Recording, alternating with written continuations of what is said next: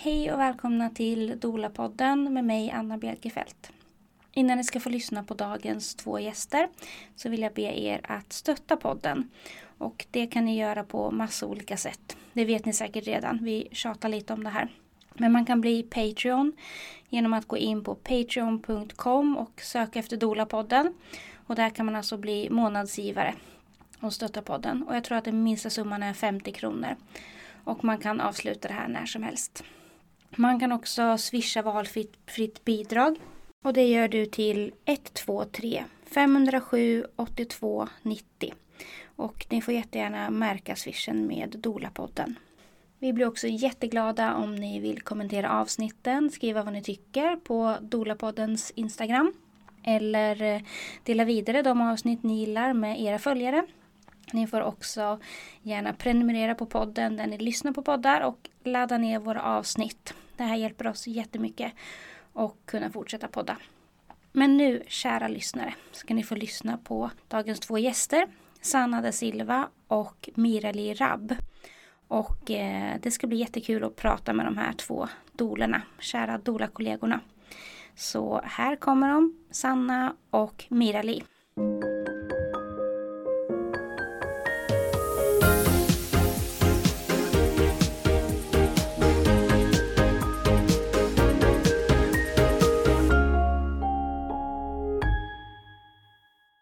Välkomna till Dola-podden, Sanna och Mirali. Tack. Tack så mycket, jättekul att vara här. Äntligen! Ja!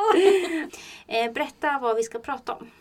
Vi har tänkt att prata just om autism under graviditet och, och födsel. Både riktat till föräldrar som har autismspektrumdiagnoser men också till birth, birth workers. Mm. Så det är till, till båda delarna som vi vill rikta samtalet till. Mm. Och varför vill ni prata om det här? Ja, vi har ju båda erfarenhet av autism. Mm. Jag lever med ett eh, vuxet barn som Mm. har autism. Och du Mira-Li? Jag har autism. Ja. Och vi har ju båda jobbat med eh, många klienter som har autism eller annan form av eh, NPF. Mm. Så ni har olika ingångar i det? Precis. Ja. Och det som är lite spännande just nu är att vi har fått eh, pengar från Autismstiftelsen att hålla förlossningsförberedande kurser för personer med autism. Underbart! Ja. Wow!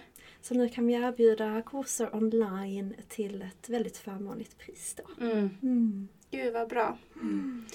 Och eh, vill ni börja med att berätta vad autism är för någonting? För jag tänker att alla inte har så bra koll på det. Yes. Ja, eh, alltså autism är ju en neuropsykiatrisk diagnos. Eh, all funktionshinder kan man också eh, kalla det.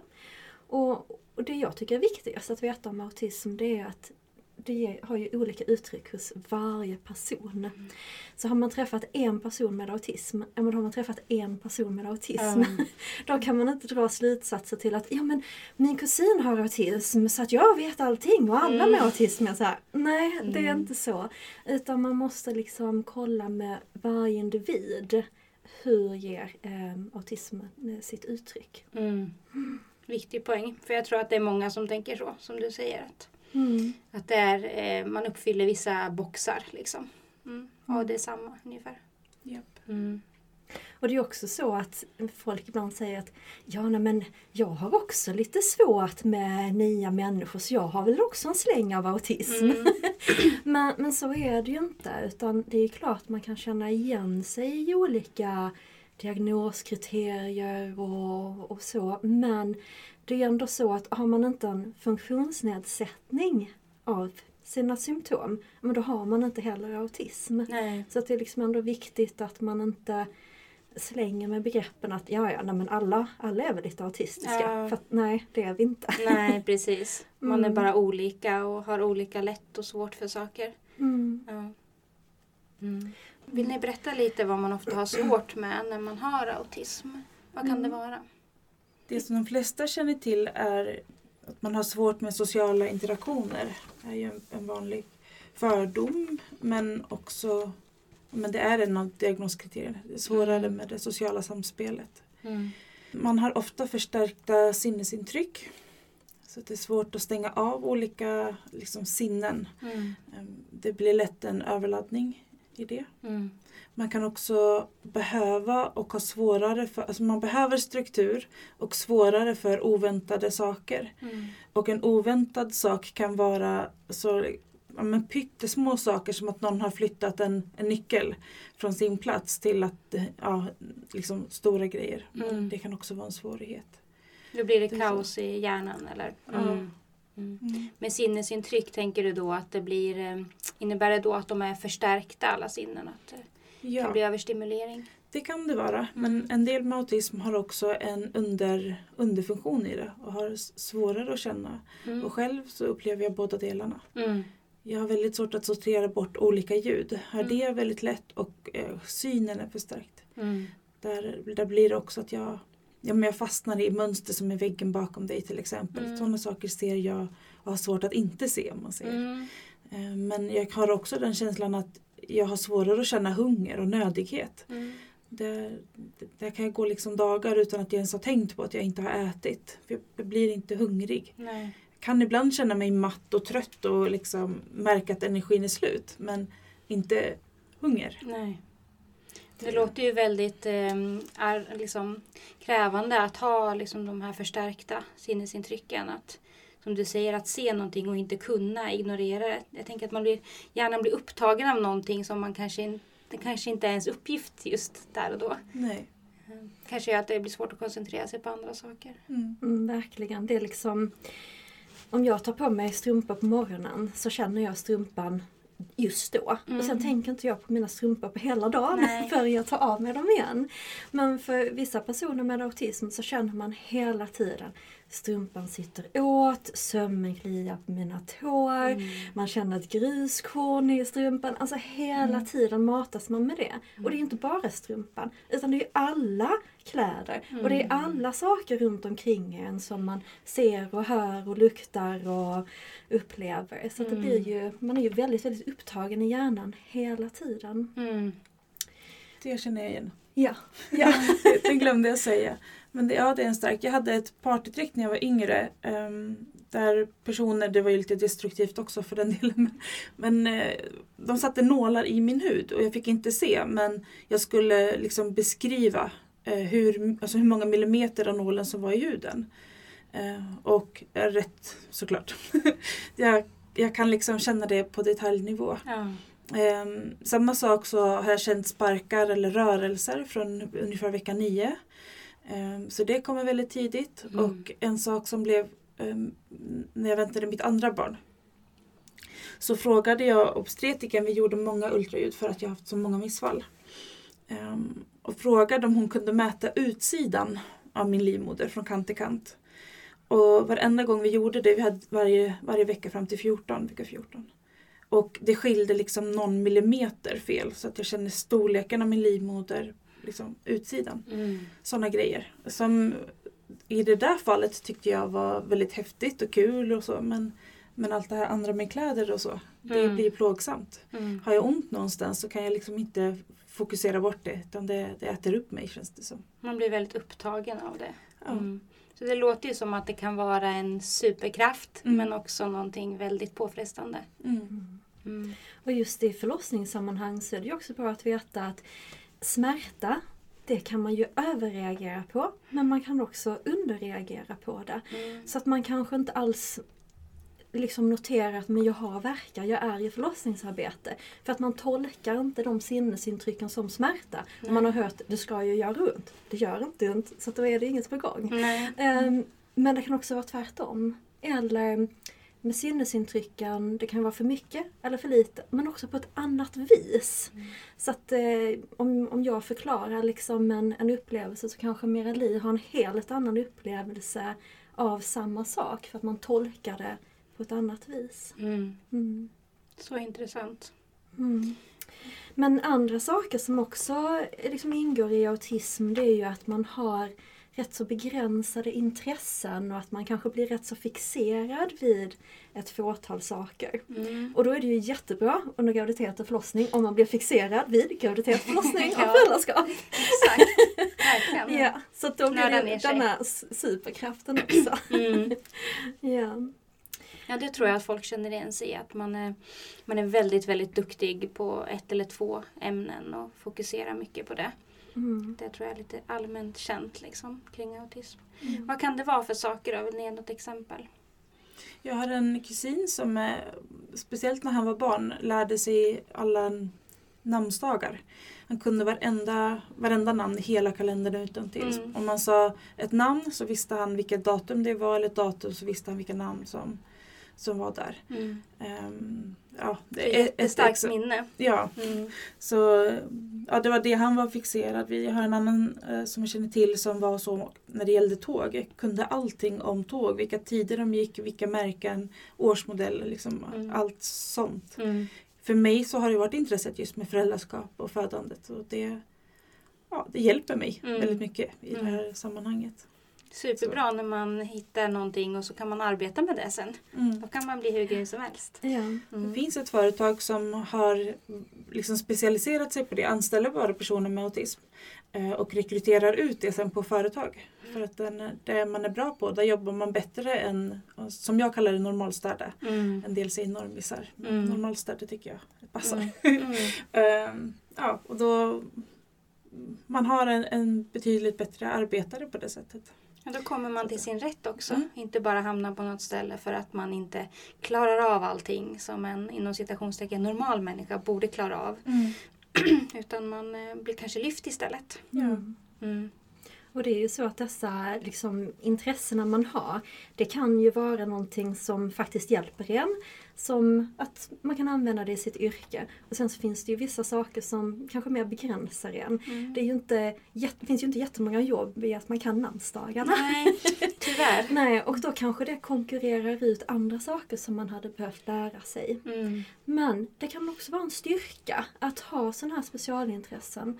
För till exempel om man nu är jätte, jättestressad, man är mitt i förlossningen och jättestressad och man har ont och så.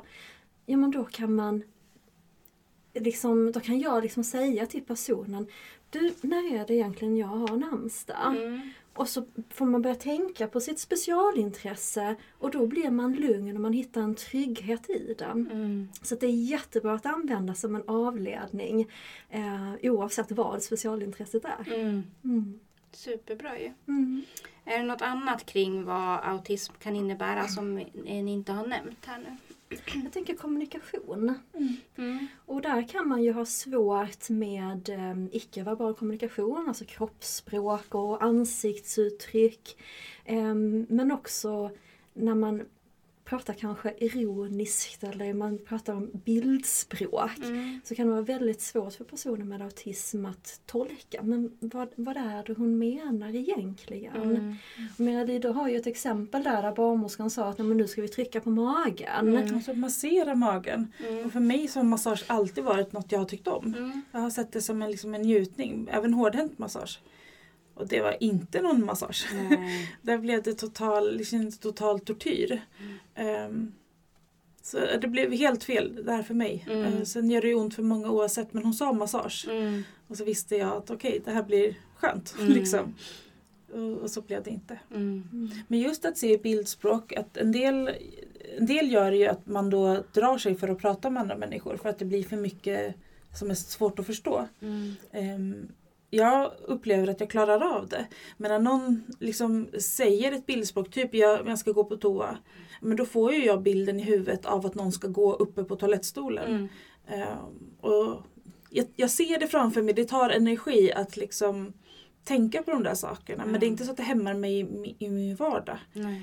Men det blir bildspråk. Mm. Men när jag hoppar över kaffet idag. Men jag har liksom Mm. aldrig sett någon som ställer ner kaffet och hoppar över. Hoppar över kaffekoppen. Nej. Nej. Och det är det du menar också Sanna gissar med kommunikation. När du säger minspel och kroppsspråk. Att man har svårt att tolka även det. Mm. Ja, och ironi. Mm, ja men verkligen. Så man behöver ju vara mer tydlig, mer konkret eh, i sin kommunikation. Mm. Och kanske inte ta för givet att du nu ska tolka att nu är jag arg eller nu är jag orolig. Utan då behöver jag säga det. Mm. Nu är jag orolig på grund av att jag, jag tittar här på hjärtljuden och de, kommer lite för långt ner, pulsen är lite för långsam. Mm. Så att man liksom verkligen är tydlig Mm. och, och inte bara att jaha, nej men nu dippar det här på hjärtljuden. För vad händer då? Men då förstår man inte vad, vad det är som, som den andra menar. Nej. Och då blir det ju en osäkerhet. Eh, budskapet går inte fram, man vet inte vad ska jag göra med den informationen och då leder det liksom till stress och till ångest. Mm. Och då blir det ju ännu sämre kommunikation. För att när man är stressad och ångestfylld så är det ännu svårare att kommunicera tydligt. Mm. Så um, tydlighet är jätte, jätteviktigt. Mm. Mm. Vill ni berätta lite vad NPF är för någonting? Mm. Eh, NPF står ju för neuropsykiatriskt eh, funktionshinder. Mm. Och det finns eh, massa diagnoser som är under detta NPF-paraplyet. Till exempel autism, Mm. men även ADHD, tvångssyndrom, ångestsyndrom. Ehm, kan du bara något mer med dig? Tourettes och tics. Ja, precis. Mm. Det. Ja. Det- Alla, de typer av... ehm, Ja, men man säger också autismspektrumdiagnoser men det finns en likheter mellan dem Mm. eh, allihopa men det, det kan vara olika diagnoser. Så när vi pratar om NPF ehm, så är det att, att det kan handla om alla de här olika sorterna av neuropsykiatriska diagnoser. Vad ska man Mm. kalla ja, Mm.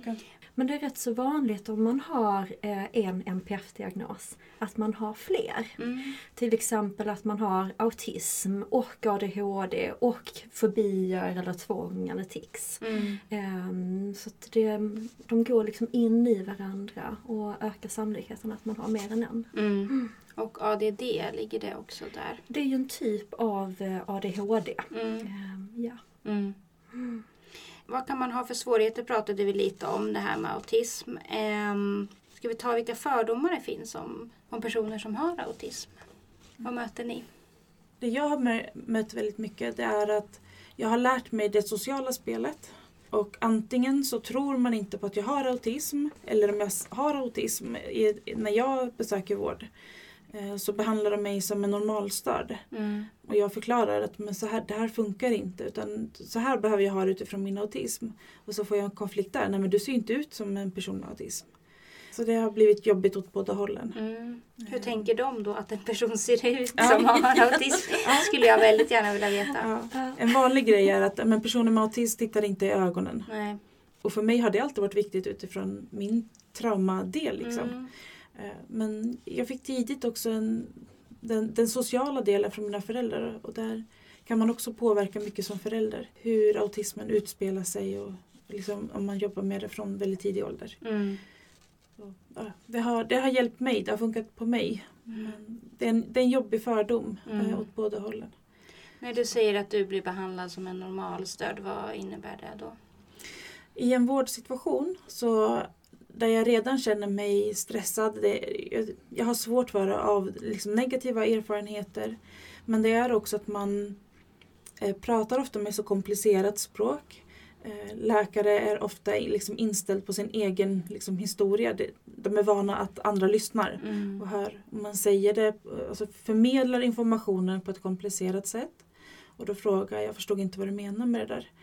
Eh, och i, i många fall så blir jag bemött då med affekt. Liksom att, att läkaren i det fallet känner sig ifrågasatt eller som att jag dumförklarar läkaren. Mm. Eh, eller så berättar de exakt samma sak de redan har sagt. Mm. Och, jo men det hörde jag men eh, kan du berätta lite mer i detalj eller liksom jag kan ställa extra frågor. Mm. Och det tar de flesta som att jag men, idiotförklarar Mm. eller att jag är dryg. Som att du inte har Men- lyssnat. Man Ja. säger exakt samma sak igen. Kanske inte ger så jättemycket. Nej. Nej. Så av den anledningen blir det jättesvårt. Och i, i sådana möten som i skola eller inom vården. ehm, mycket kanske för att det ofta blir sådana konflikter men jag har haft andra negativa eh, konflikter. Så min stress är så hög och då klarar jag inte av att liksom eh, höra på ett bredare perspektiv utan då blir jag väldigt autistisk. Mm. Det är annorlunda när jag jobbar och kommer in i den ställningen som, en, som, alltså som att jag arbetar Mm. än när jag själv är patient. Då, Mm. då har jag mycket svårare för det. Mm. Du då Sanna? Men jag tänker också det här med att som du säger Meralie, att man blir liksom dumförklarad. Och det finns ju många personer som har både intellektuell funktionsnedsättning och autism. Men sen så finns det ju de som är normalbegåvade och de som är väldigt högt begåvade.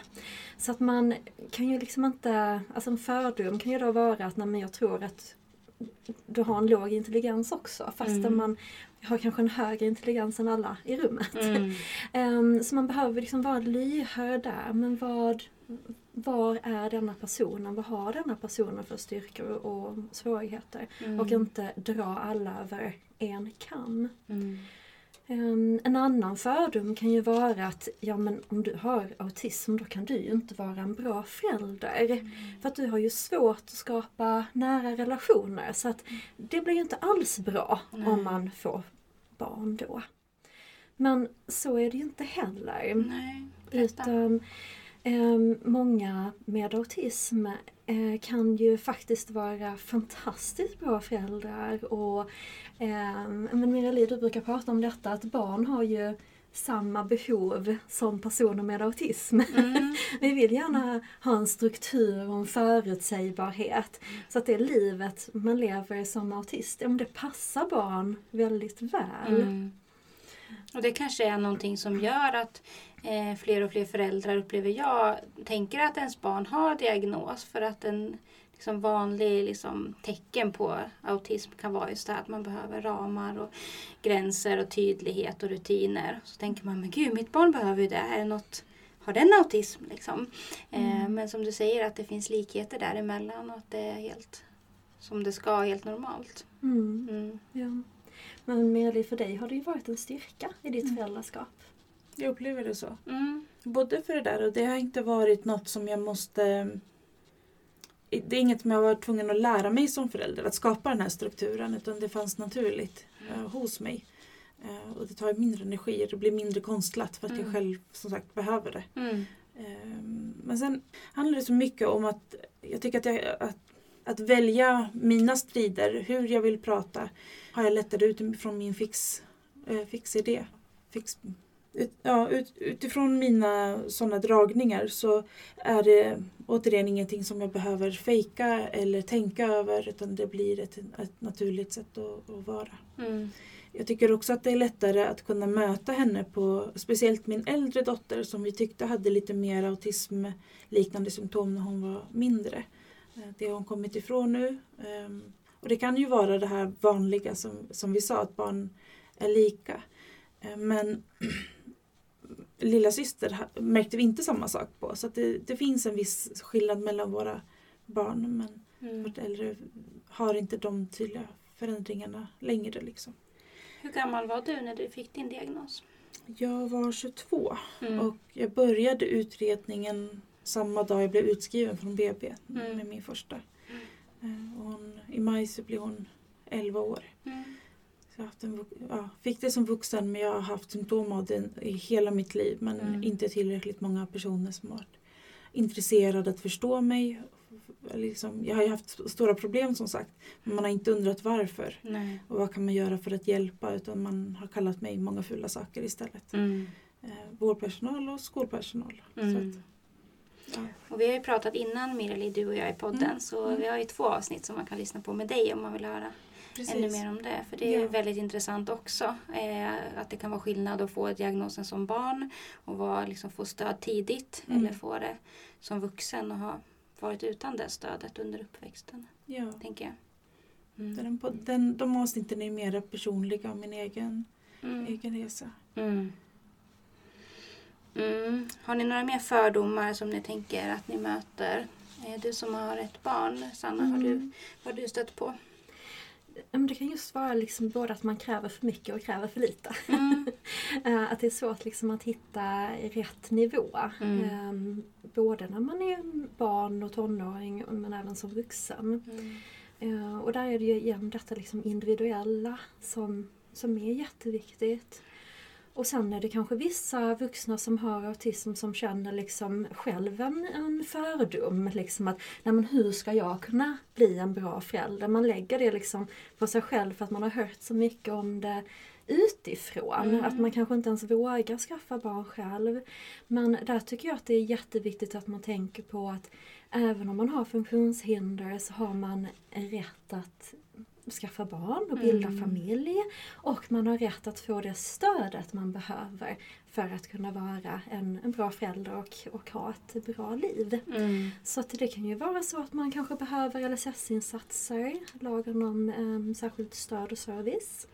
Eh, för att man ska klara av föräldraskapet. Mm. Och det kan ju vara en kontaktperson eller en ledsagare eller personlig assistans beroende på hur eh, omfattande problematik man har. Mm. Men ehm, man ska liksom inte behöva känna att nej men för att jag har denna diagnosen så, så har inte jag rätt att bli förälder. Nej, så måste man avstå från saker som man jättegärna Mm. vill kanske. Ja, och som kanske hade blivit fantastiskt bra. Mm. Ja. Ja, och, och det här med att bilda relationer, alltså att få ett litet barn, det är ju en helt annan relation som skapas då än om man är på jobbet. Om man ska sitta i fikarummet och bara Jaha, hur, eh, hur har ni haft det i helgen? Ja, precis. Socialisera. Alltså, ja, den typen av eh, att skapa och bibehålla relation är ju på ett helt annat vis än den relationen man bygger upp till barnet i magen och man är med liksom varje dag, varje minut Mm. eh, av livet med barnet. Mm. Och då bildar man ju en relation på ett helt annat vis om man har hjälp av hormoner som Mm. också gör att man kan skapa denna djupa eh, positiva relationen. Mm. Och anknytningen i det. Och Mm. Jag tänker att det måste ju vara någonting jättepositivt för en person med autism om man tänker, nu pratar jag generellt, men, men att eh, få den anknytningen från någon från allra första stunden som den föds. Eh, och barn är ju så, vad ska man säga, alltså man kan inte säga kravlösa för de behöver ju liksom närhet och mat och så vidare. Men deras kärlek är på något sätt kravlös. De, de kommer älska en och se upp till en oavsett liksom, om man bara finns där för dem. Eh, Så det måste ju vara jättestärkande. Mm. Ja, barn bryr sig ju inte om eh, liksom att man har små egenheter som andra inte har. exakt. Eller så här, hur man Ja. ser ut eller vad man gör för liksom tokigt. Det är ju den här villkorslösa kärleken som man lär sig från barn, Mm. upplever jag. Jag tycker också att det är en skillnad på ett, ett barn som man, om man har en planerad graviditet eller önskar det, så är det en relation som jag från mig själv väljer att, att ha. Mm. Än, än att bli påtvingad människor Exakt. som jag kanske inte har en möjlighet att välja bort. Alltså är det på arbetsplats eller är det en lärare? Ja, visst kan man byta skola men i första så är det just att bli tvingad till en relation som inte känns bra. Nej men precis. Ehm, Och behöva bygga den på ett annat sätt. eh, Mm. Liksom. Eh, Men hur påverkar autism föräldraskapet? Vill ni berätta lite? Ja, det, mm, det kan ju vara liksom att saker och ting sker liksom på andra sätt. Mm. Ehm, och då tänker vi till exempel på graviditeten.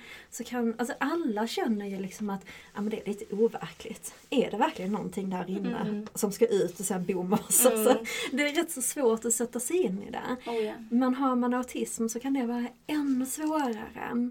Så man kanske behöver stöd i konkreta saker som man ska göra för att liksom kunna knyta an till barnet och kunna se framför sig att ja men det här kommer hända, det är något där inne som kommer komma ut. Liksom. Mm. Och hur kommer det livet sen se ut? Mm. Där gjorde du ju på lite olika vis med Mm. Elin. Mm. Jag var hjälpt av, men också att vi har haft många missfall.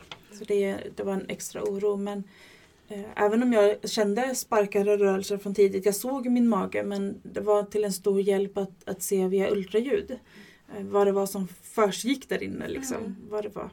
Eh, att också ta reda på könet var en viktig sak. Mm. Eh, har namngett i stort sett alla graviditeter eh, från några dagar efter ägglossning då när jag brukar känna av att jag är gravid. För det har inte liksom funkat att prata om den eller det. Nej. Eh, det, det liksom, ja, jag behöver se att det är en person, det är en människa, det är en hon eller han. Eller Mm. liksom, ja, på det sättet. Och, och det har hjälpt mig.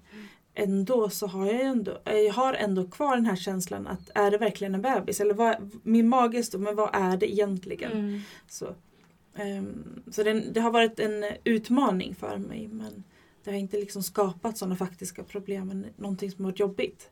Att kunna föreställa mig. Mm.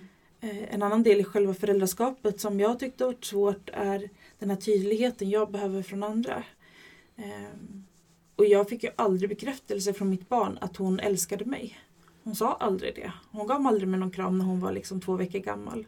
Eh, Och alla andra sa, ja men det är klart att hon gör. Ehm, Ja men att hon var trygg hos mig och ja men det kunde jag väl märka att hon slutade skrika eller hon började skrika när jag tog bort henne. Men hon älskade mig inte, Nej. för hon hade inte sagt det. Nej. Ehm, Så det blev annorlunda när jag fick mitt andra barn. Så jag, jag hade kommit till en mycket bättre plats psykiskt så det var lättare att hantera de här sakerna. Men just när jag väntade i juni så var jag, det tog lång tid innan jag mm, liksom vågade släppa in henne för att ja, hon, sa, hon gav mig inga tydliga liksom, regler, ramar. ehm, fram till att hon började just krama och pussa och just säga sådana här ord. Mm. Då blev det verkligen, okej nu har hon godkänt mig. Liksom. Mm. Men vad fint och vad bra att ha några konkreta tips till eh, kvinnor med autism som, Mm. eller personer med autism som blir gravida. Att, Mm. att det kan göra väldigt mycket. Att kanske göra flera ultraljud och ta reda på kön och de här grejerna som du nämnde. Jag har också varit hjälpt att eh, boa, att inreda och, och liksom köpa saker tidigt i graviditeten. Mm. Det har inte varit saker jag har väntat till liksom, tredje trimestern utan på en gång. Mm. Och ha det framme, använda det, se det och liksom men ha det som en del av vardagen. Mm. har också hjälpt mig att, att inse att det är en, en människa som, som växer. Liksom. Mm. Det låter som att det bidrar mycket till mental förberedelse. Mm. Att ha de här faktiskt fysiska sakerna runt omkring sig. Mm. Mm. Ja. Jag brukar tipsa om att eh, leka Var är bebisen? Mm. Berätta vad är det? Som det går ut på att ja, men om jag nu sitter här och äter frukost. Om bebisen hade varit på utsidan, var hade bebisen varit då? Mm. Hade den varit i famnen, eller hos medföräldern, eller i en babysitter, eller i vagnen? Och sen så duschar jag. Mm. Var är bebisen? Mm. Eh, har jag bebisen i famnen medan jag duschar eller ligger den på en handduk på golvet? Mm. Jag går en promenad. Var är bebisen? Har jag den i bärsjal, i en vagn eller är det barnet inte med mig? Mm. Så att alla dessa vardagliga situationer man har så försöker man se men var, var har barnet sin plats Mm. på utsidan? Fint. Och det brukar också göra sådär väldigt konkret att okej, ja men här kommer barnet vara. Mm. Eh, och då blir det mer verkligt också. Mm. Finns det sådana grejer man kan tänka på under själva födseln också? Man kan ju ha målbilder. Mm. Att man eh, till exempel föreställer sig första stunden när barnet har kommit ut och ligger på ens bröst. Men det kan också vara att man föreställer sig Nej, men denna, denna platsen här i skogen, det är min favoritplats och där ska jag eh, ha en picknick med min bebis och sitta och amma och lyssna på fåglarna och känna solen mot huden. Alltså, Mm. man kan bygga upp sådana här visualiseringar eller, eller bilder och, och saker och ting man faktiskt längtar efter. Men Mm. gör dem väldigt konkret. Mm. Hur är den situationen med så många sinnesintryck som möjligt. Mm. Man kan ju vara hjälpt av bildstöd också. Mera, liksom, mera teoretiskt eller praktiskt. En tydlighet i det. Det är olika vad man behöver som person men det skulle också kunna vara ett stöd. Mm. Se hela processen och vad är det vi går mot? Vad, det, vad handlar den här liksom, situationen om? Mm. Det är inte bara att plågas, att det ska vara jobbigt och krävande utan målet är just en bebis. Men Mm. Att kunna se det i tydliga bilder, beskrivande bilder Mm. kan hjälpa mer än, än bara att man förklarar det med ord. Tänker ni att eh, personer med autism som eh, ska föda behöver någon annan typ av förberedelse eller annan typ av stöd under födseln? Ja. Mm. Ehm, det vi tycker eh, och har upplevt är väldigt bra det är att man fokuserar på få verktyg. Men att man får lära sig de verktygen väldigt, väldigt väl. Mm. Så till exempel om vi har en förlossningsförberedelse så, får, eh, så tränar vi olika massager. Mm. Men vi kanske inte behöver ha 15 olika massager utan vi kanske har tre. Mm. Och de får då eh, den gravida känna i sin kropp. Okej, det känns på detta viset. Det, när, denna, när min partner gör det, det känns på detta viset när min doula gör det. Mm. Så verkligen liksom få, få känna in det. Och att man inte sen under förlossningen som, som doula eller partner kommer på att nej men jag kanske ska massera fötterna. Mm. För har man inte gjort det under graviditeten då kan det bli liksom jättekonstigt. Alltså vad gör du där nere? Mm. Alltså, och då blir inte det ett stöd. Nej. Utan att man väljer ut få verktyg, de bästa verktygen och fokuserar på att man verkligen lär sig dem. Att det, man övar dem praktiskt, man gör det som rollspel till exempel. Ja, men nu när jag ska krysta, vilka ställningar kan jag vara i? Hur andas jag? Ehm, vilken beröring får jag? Vilket fokus ska jag ha? Så att vi, vi verkligen gör en så bra förberedelse som möjligt. Så att man sen under förlossningen känner igen sig. Mm. Så igenkänning är väldigt Mm. viktigt. Ja. Jag tycker också det med planering och förutsägbarhet. Ehm, vi har liksom, det finns en på något sätt tyst konflikt över hur man ska förbereda sig inför sin förlossning. Och, och ibland från vårdpersonal så hör man att men, nej, men det är dåligt att förbereda sig för man vet ju aldrig vad som kommer. Eh, och för mig har det varit en viktig sak och många av mina klienter som också har neuropsykiatriska diagnoser. Ehm, men att, såklart så kan det hända oväntade saker och vi kan inte förbereda för alla sakerna. Men vad går det att kontrollera? Vad Mm. kan jag styra själv? Vad kan jag påverka åt olika håll? Att mera djupdyka i dem än att då Ja, jag ville veta min första vilka alla komplikationerna sa jag till min barnmorska. Berätta alla som, som går. Äh, men det, liksom, det gick inte. Ehm, men hon gav inte heller, då hade jag inte diagnosen autism. Ändå så var ju jag tydlig med vad jag behövde så att det hade egentligen inte spelat så stor roll. Hon, hon var inte så lyhörd helt enkelt. Nej. Eh, Men, men hon, hade, hon skulle ha kunnat uppmuntra mig till att styra hur jag kan styra min egen andning till exempel. Mm. Mina egna rörelser, mina egna tankemönster. Det hade jag kunnat påverka. Mm.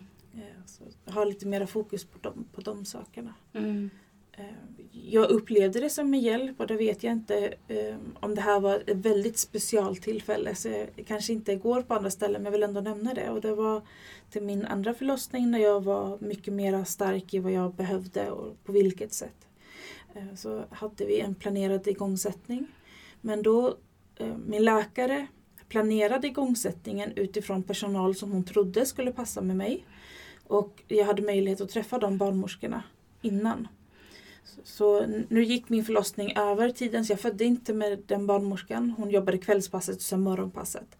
Eh, Men eh, det var ett sätt att liksom förbereda att jag hade någon form av kontroll på vad händer under förlossningen Mm. på sjukhus. Föder man hemma så är det också en annan, en annan sak. Men på sjukhus var det en möjlighet för mig. Mm.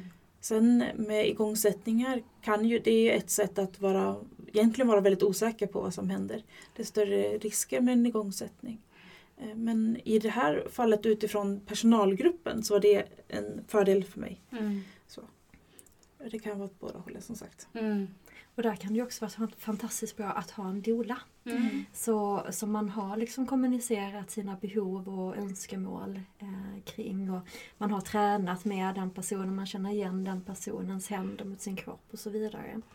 Eh, så det är ju fantastiskt bra att ha en doula eh, Mm. om man har autism. Och det är ju oavsett om det är den födande eller medföräldern som har autism som Mm. det kan vara väldigt, väldigt bra. Mm. Men jag tänkte berätta mer Elise, som du sa just med igångsättning. Och mm, min upplevelse är att när sjukvården nu möter en gravid med autism, då blir de liksom, okej, nu måste vi på något sätt lösa detta. Och då har de två erbjudanden. Det ena är en planerad igångsättning och det andra är ett planerat kejsarsnitt. Mm. Och så tror de, ja men nu blir det förutsägbarhet. Och- Tidig EDA är också en, Ja. en väldigt Mm. populär liksom, Mm. stöd. Mm. Ja. Och där måste man ju verkligen fundera. Är det här en äkta trygghet? Eller är den falsk? Mm. För att med igångsättning, ja men vi vet vilken dag förlossningen börjar, men vi vet inte vilken dag den slutar.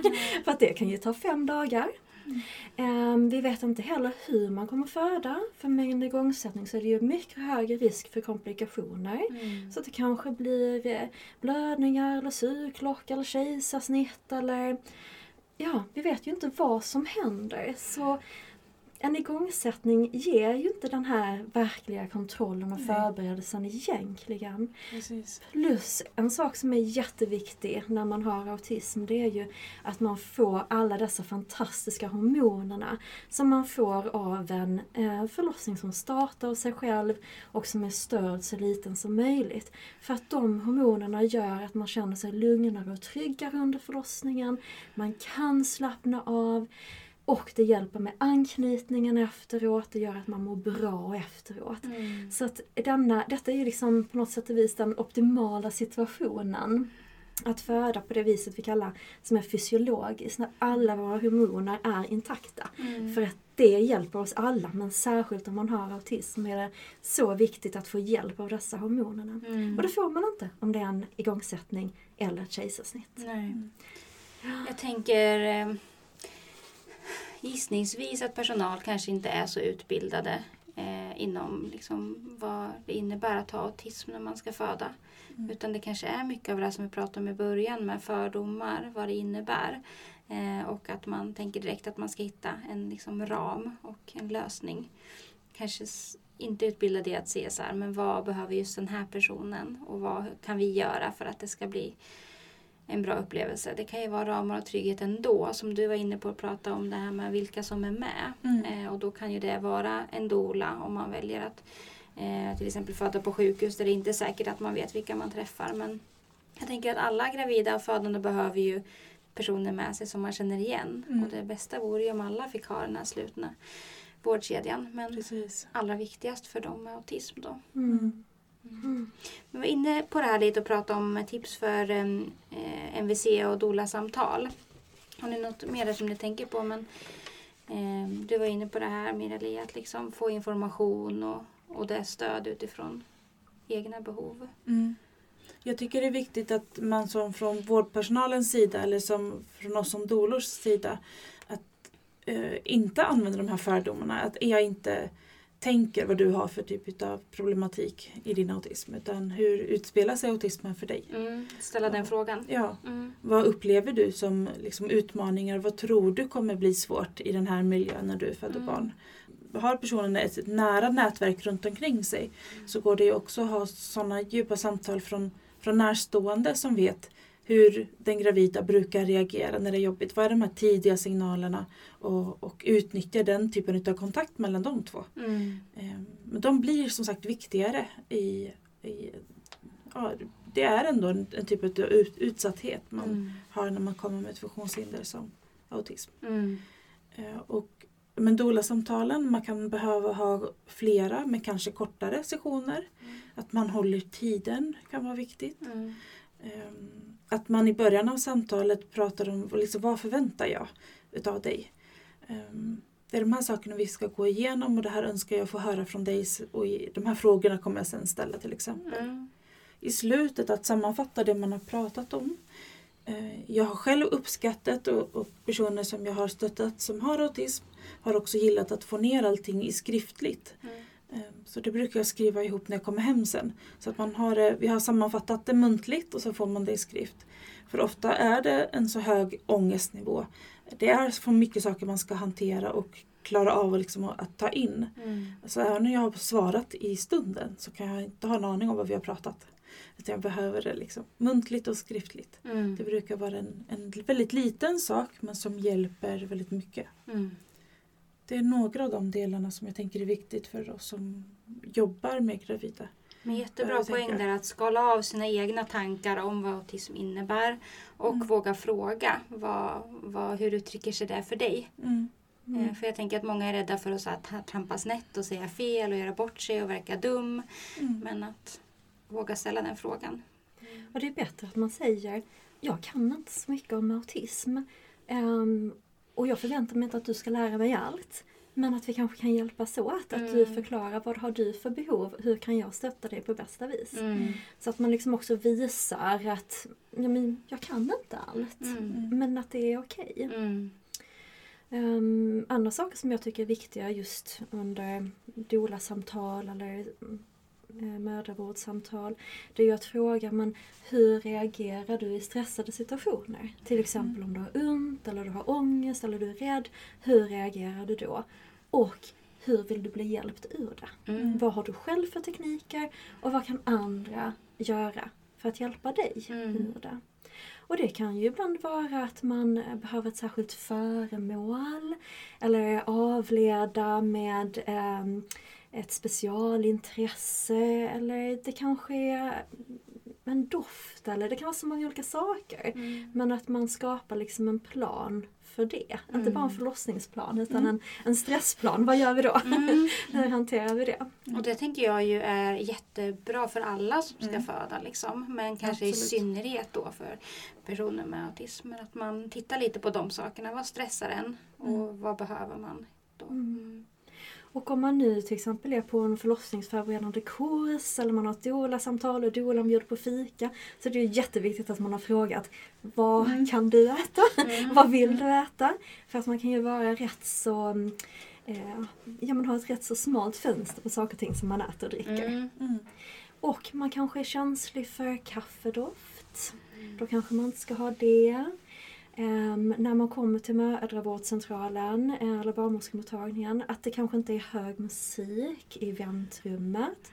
För att då när samtalet börjar då är man redan helt slut. Mm.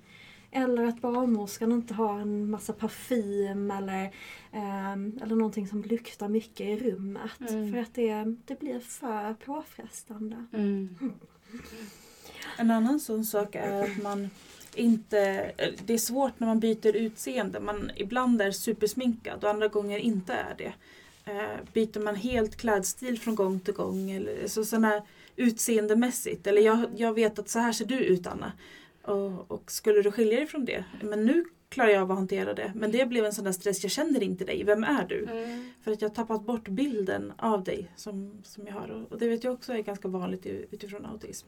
Det blir förvirrande på något Ja. Mm. Det påminner mig om min son som hade personliga assistenter. Och det tog liksom lång tid för honom att lära känna dem. Och sen så var det då någon som kom dit nästa dag med en helt annan frisyr. Mm. Korthårig istället för långhårig och en annan färg. Och han kände inte alls igen det som en person han kände. Så då fick vi börja om hela processen att lära känna varandra. Mm. Så det tog ytterligare några veckor. Mm.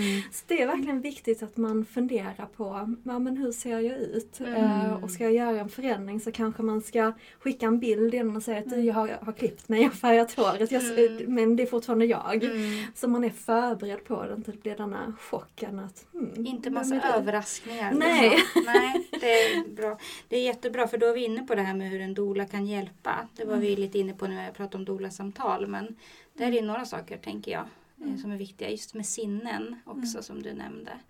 Att liksom tänka på hur alla sinnen blir stimulerade för en Mm. person med autism. Mm. Och där har vi ju en eh, övning som vi älskar. Mm. Och det är att använda en rebozo, alltså en vävd sjal. Och så lägger man den liksom över huvudet och axlarna och så kan man liksom stänga till lite grann som gardiner fram till. Eh, och då blir liksom ljud runt omkring en, de blir dämpade.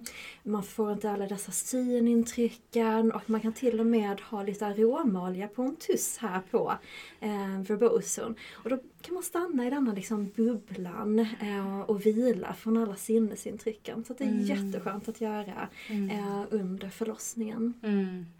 En del autister har redan förberett det här för sig själv. Men det kan också vara någonting vi tipsar om. Att ha till exempel solglasögon på sig, ha en tröja med luva, ha keps. Just för att man kan skärma av sinnesintryck på ett bättre sätt. Mm. Ha hörlurar med noise, noise counseling på Mm. till exempel. Ögonbindel. Det är inte alla som gillar det men det, ibland så är det en, en hjälp. Mm. Och vissa tycker ju det är jätteskönt med massage från någon annans hä- händer. Och andra tycker liksom att nej men jag vill helst inte bli rörd. Men vill ändå ha någon form av beröring. Mm. Och då kan man ju också använda verbozon för att skapa en kram, skapa tryck, skapa eh, rörelse, massage, massa oxytocin och så. Mm. Så verbozon är ju jättebra att pröva under graviditeten och se om det är det som är hennes grej. Alltså. Mm. Mm. Jättebra tips ju. Vi har pratat lite om tips eh, för graviditet och tips för förlossningen. Är det någonting som ni känner att eh, jag har stressat vidare ifrån som ni vill eh, gå in mer på där? Det kan ju vara rätt bra att ha besökt förlossningsavdelningen innan Mm. om det är där man tänker sig att föda. Så att det blir en igenkänning. Mm. Och sen Miralie så brukar du ju tipsa om att filma eller fota under förlossningen. Mm. Inte för att egentligen ha som ett fint minne utan du har ju en annan syn på den. Ja, och för mig så ha- har det varit, och det är också kopplat till mina traumatiska minnen som inte är kopplat till autism, men att det kan vara svårt att förstå vad det är som händer. Så autismen, att som sagt fatta att det är ett barn som, som föds. Men det kan vara så mycket i sinnena att jag är liksom i affekt, jag är borta liksom. Kunna gå tillbaka och se vad det faktiskt hände. Att Mm. skapa bilden av den typen av bildstat, förståelse Mm. för det var. Eh, Det har varit en jättestor hjälp med båda, båda graviditeten och båda förlossningarna. Mm. Jag har ett bildbevis på vad det var som skedde. Mm. Och det kan jag kolla i alla mina olika sinnesstämningar i efterhand. Det blir begripligt på något sätt. Mm. Och det tänker jag kan hjälpa många eller mm, gravida utan autism också. Att liksom så här, ja men det var inte bara hemskt. Här har vi några bilder och några filmer när jag verkade ha det jättebra och vi hade Mm. det mysigt. Och, Mm. liksom, mm. Och några andra små tips är att man kan uppmuntra till att ha sina egna kläder, material som man känner igen och hur de känns på kroppen. En ja, väldigt liten sak men som kan betyda jättemycket. Mm. Ta med sånt hemifrån som man känner är hemmet. Kanske har man en extra stor väska för att rymma många olika saker för att få sjukhusmiljön att vara så, så lugn som möjligt utifrån att man har sitt hem med sig Mm. om man föder på sjukhus. Mm. Och det kan ju vara liksom en favoritkudde men det kan också vara en duntäcke. Mm. Jag hade en klient som hade med sig sitt duntäcke och eh, hon tillbringade större delen av förlossningen under detta duntäcket. Mm. Så att vi såg liksom hennes eh, fötter sticka ut. Mm. och så fick man lyfta lite grann på en flik och liksom ja, Har du det bra? jag har det bra. Skulle du kunna gå och kissa? Alltså så. Eh, Men det var det han behövde. Ja. Och det viktiga är ju att man funderar på vad brukar funka i andra situationer Mm. och vad kan vi ta med oss att det funkar under förlossningen också. Mm. Men att man också funderar på kanske inte vad man vill föda utan vad man kan föda. Mm. Och för vissa är det på ett sjukhus, för andra är det hemma, eh, för vissa är det med doula, för andra är det med kejsarsnitt. Men om man verkligen funderar på vad behöver jag? Mm. Och hur kan jag ta mig igenom denna situationen så att det blir en bra upplevelse och stärkande Mm. och ett bra möte med mitt barn. Mm. Och då låter det också som att man behöver kunskap om vad som händer i kroppen när man föder och allt det här som vi vanligtvis pratar med doula-klienter om. Att ha kunskap om det och också veta så här, vad kan sätta käppar i hjulet och kanske allra viktigast då vad som kan störa Mm. eh, om man är eh, känslig mot intryck till exempel. Mm. Ja, min upplevelse är att man behöver mer kunskap. Ja. Eh, än andra. Och just som du var inne på Mirali, att ja, men jag vill veta om alla komplikationer. Mm. men man kanske också vill veta allt jag kan göra för att det inte ska bli komplikationer. Mm. Så em, verkligen vara förberedd på alla situationer. Och inte Mm. bara att ja men det kan uppstå en blödning. Jaha, men vad gör vi i en sån situation? Mm. Hur, hur hanterar vi det? Hur får jag stöd? Hur, hur kan jag ta mig igenom det? Mm. Så inte bara på vad kan hända utan hur kan det bli bra? Mm. Oavsett vad som händer. Vad kan man förvänta sig för stöd från vårdens sida? Vi pratar ju om det här med igångsättning eller planerat kejsarsnitt. Men om vi tänker lite graviditeten. Vad, vad erbjuds eh, personer med autism för stöd? Min upplevelse är ingen. Mm. Man kanske får Aurora-samtal eller extra stöd eller ja, extra samtal. Men ja, det är ett allmänt samtal. Det är inte kopplat och liksom förberedelse kopplat till sin autismdiagnos. Nej. Man har väldigt lite eh, förståelse och resurser. Ja, Mm. br- väldigt bristande kunskap kring autism. Och det är ofta eh, då med sin vanliga barnmorska Mm. som man får extra samtal. Inte med någon som är speciellt kunnig. Nej. Nej. Det är, det är få som är speciellt kunniga på autism och det är väldigt få som jobbar just på mödravården. Då kanske Mm. de jobbar på habiliteringen. Eh, och i det fallet ja, men då kanske det är bra att ha ett möte tillsammans med en vårdgivare som är bra på autism. Man, man träffas alla tre eller fyra, kanske fem personer. Mm. Men så att äh, man, jag som autistisk får hjälp att förmedla de här behoven jag har. Men ja, som sagt väldigt liten hjälp och eh, det man ofta planerar för det är just igångsättning tidig för att det ska, eh, man ska kunna ha kontroll. Mm. Jag har upplevt det på ett annat sätt. Ja. Jag har varit med om äh, klienter med äh, autism som går till mödravården och så blir de väldigt ifrågasatta där. Men hur har du tänkt här? Varför, Mm. varför är du gravid när du har så svårt funktionshinder och blivit så negativt bemötta att de inte gick dit igen? Mm. Och det betyder ju att då hade de ju ingen mödravård under hela graviditeten förutom detta allra första besöket. Eh, och hade sedan ingen kunskap, ingen planering inför förlossningen överhuvudtaget. Eh, och då kan, det, då kan det bli väldigt, väldigt svåra situationer som uppstår sen när man då inte vet hur ska barnet komma ut. Ska jag föda Mm. hemma själv? Eh, ska jag gå till sjukhuset där jag har erfarenheter av att jag som autist eh, inte blir väl behandlad. Nej, det kanske man inte vill göra. Alltså det, det blir en väldigt svår situation. Mm. Var ska detta barnet ut någonstans? Mm. Mm.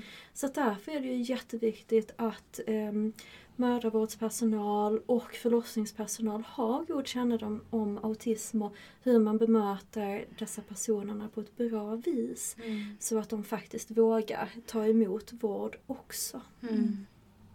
Eh, men jag skriver så här. Vid autism är det bra att använda sig av lågaffektivt bemötande. Berätta vad det innebär. Ja. Ehm, man kan väl säga så att känslor smittar. Um, och ett annat ord för känslor är affekter. Så lågaffektivt bemötande det betyder att man ska bemöta andra med så lite känslor som möjligt.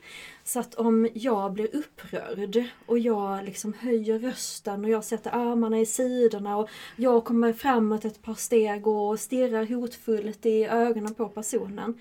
Då kommer den personen också att bli stressad och upprörd och arg.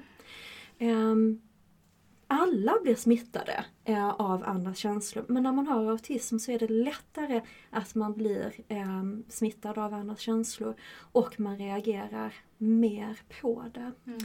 Så, så här är det ju viktigt att man eh, har som utgångspunkt att alla uppför sig om de kan. Så är det nu så att man uppför sig på ett avvikande sätt, ja men då är det för att man kan inte på något annat vis. Och då hjälper det inte om man säger du, så här uppför vi oss inte på detta stället. Mm. Det är därför du lägger av med.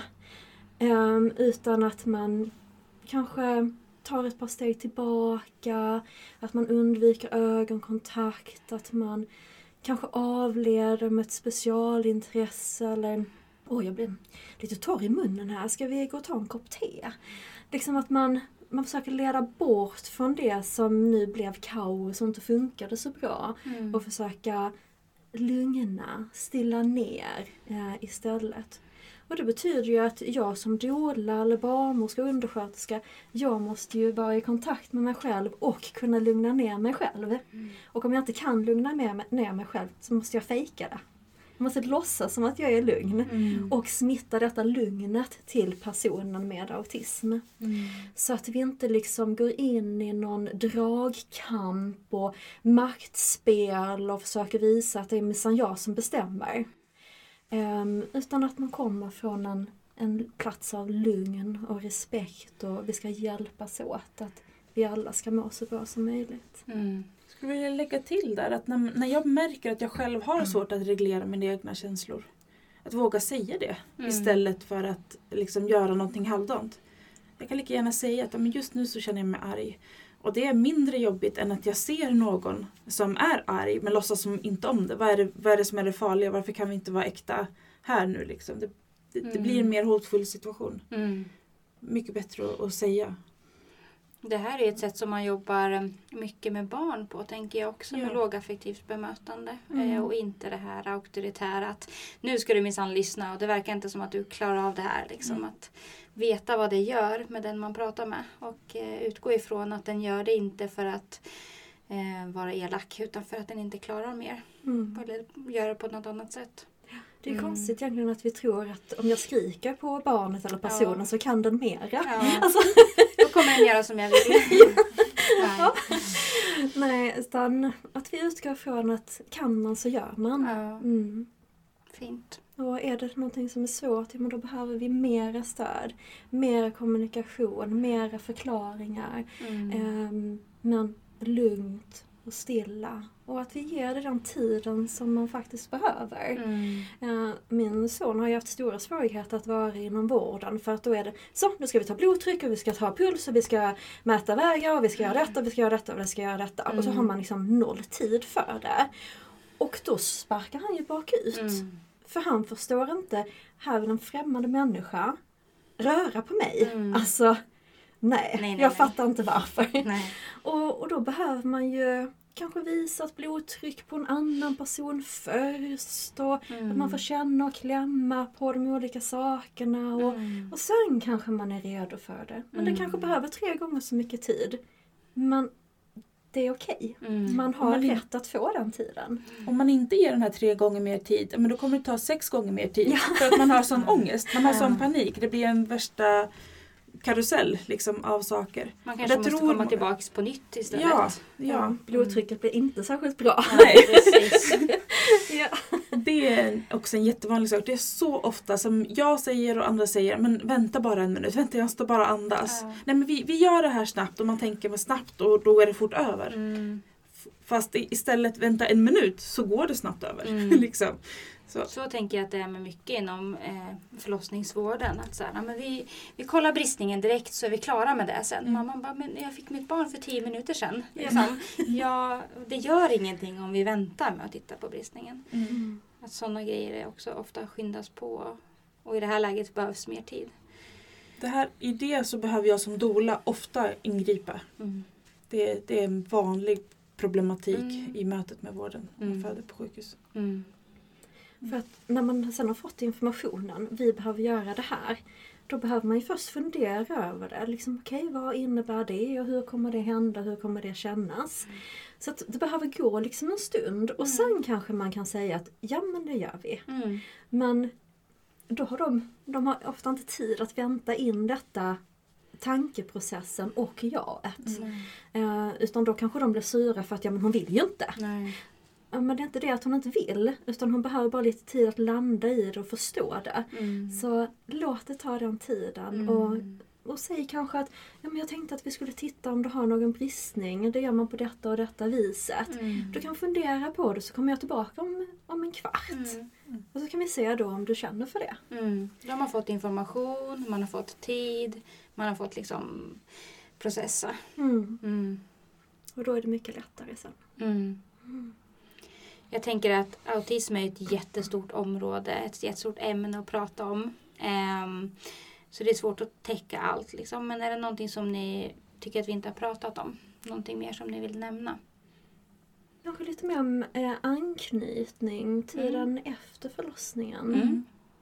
Och där hoppas vi ju att man har fått alla dessa fantastiska hormonerna med oxytocin som hjälper en att eh, knyta an och, och må bra och eh, vara lugn och trygg eh, första tiden med bebisen.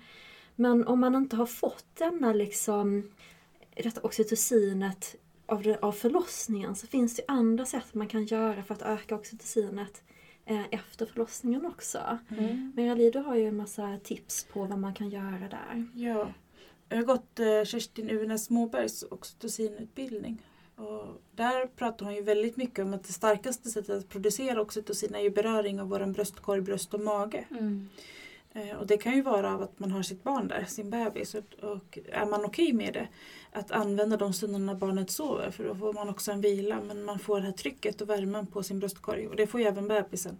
Så det blir en starkare anknytning mellan båda två. Mm. Eh, Men har man svårt med kroppskontakt så skulle man kunna använda en vetvärmare eller duschslangen. Men att, faller det sig inte naturligt, man kanske behöver ställa klockan. Bestämma tider, då och då ska jag göra på det här sättet. Mm. Så att man är mera mån och eh, inställd på att trigga sitt eget oxytocin. Mm. Jätteviktigt med det sociala stödet och liksom att man känner sig trygg i de människorna man har runt sig. Det främjar att vi känner oss liksom lugna och trygga. Ehm, bara en sak som babymassage skulle kunna vara en, en stor hjälp. Just för att närma sig barnet. Barnet får oxytocin, du får oxytocin. Mm.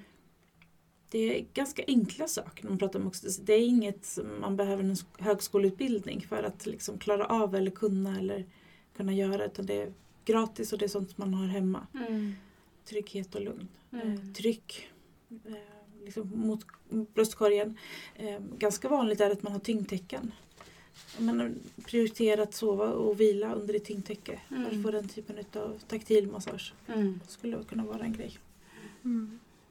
Så sånt som får oss att må bra ska vi göra massor av Ja. när bebisen har kommit. Mm. Eh, Och att man får tillräckligt med stöd under de första veckorna så att man känner att man kan fylla både sina egna behov och, och barnets behov och andra behov som man känner att man har runt omkring sig. Mm. Mm. En hjälp för alla föräldrar är att ha barn i, i bärdon. Mm. Eller för de flesta så är det en, en hjälp att få vardagen att, funka och gå ihop. Mm. För allt som barnet behöver. Men det är en sak som, som man kan prioritera utifrån en autismdiagnos. För att få den vinningen utav oxytocinet. Och att man inte som vårdpersonal tar för givet att nej, men hon har ju autism, hon kommer inte kunna amma. Nej. Eller hon kommer Mm. inte vilja amma. Mm. Utan det kanske hon visst det vill. Mm. Så att man igen tittar på men vad, vad har du för önskemål? Vad har du för behov? Hur behöver du bli hjälpt Mm. och stöttad att mata ditt barn på det viset som du vill? Mm. Mm. Där har jag erfarenhet och hör från många just om en spädbarnsverksamhet. Eh, finns ju inom kommunen ofta. Eh, de är bra på att fånga upp och det finns liksom utbildad personal. Man kan ha föräldragrupper där man kan få mycket stöd i om man, har, om man upplever det jobbigt och svårt. Eh, hur man kan svara upp sig på sitt barns olika behov och vad man kan göra med barnet. Mm. Öppna förskolan har varit en väldigt bra plats för många också att vara på. Miljöer som liksom är trygga. Mm. Ehm, ofta är det ungefär samma människor som kommer till öppna förskolor och har man bes- bestämda tider. Babysim kan ju också vara om man tycker om att vara i vatten. Ett fint sätt att umgås med sitt barn. Och ha Mm. bestämda om man säger, umgängestider. Mm. Det kan man också behöva. Mm. Och det är ju som sagt väldigt olika. Mm. Oavsett om man har diagnos eller, eller inte. Men Mm. det kan vara olika hjälp man kan använda sig av. Mm. Mm. Vill ni avslutningsvis berätta lite om eh, er profylax eller kurs som ni kommer att erbjuda?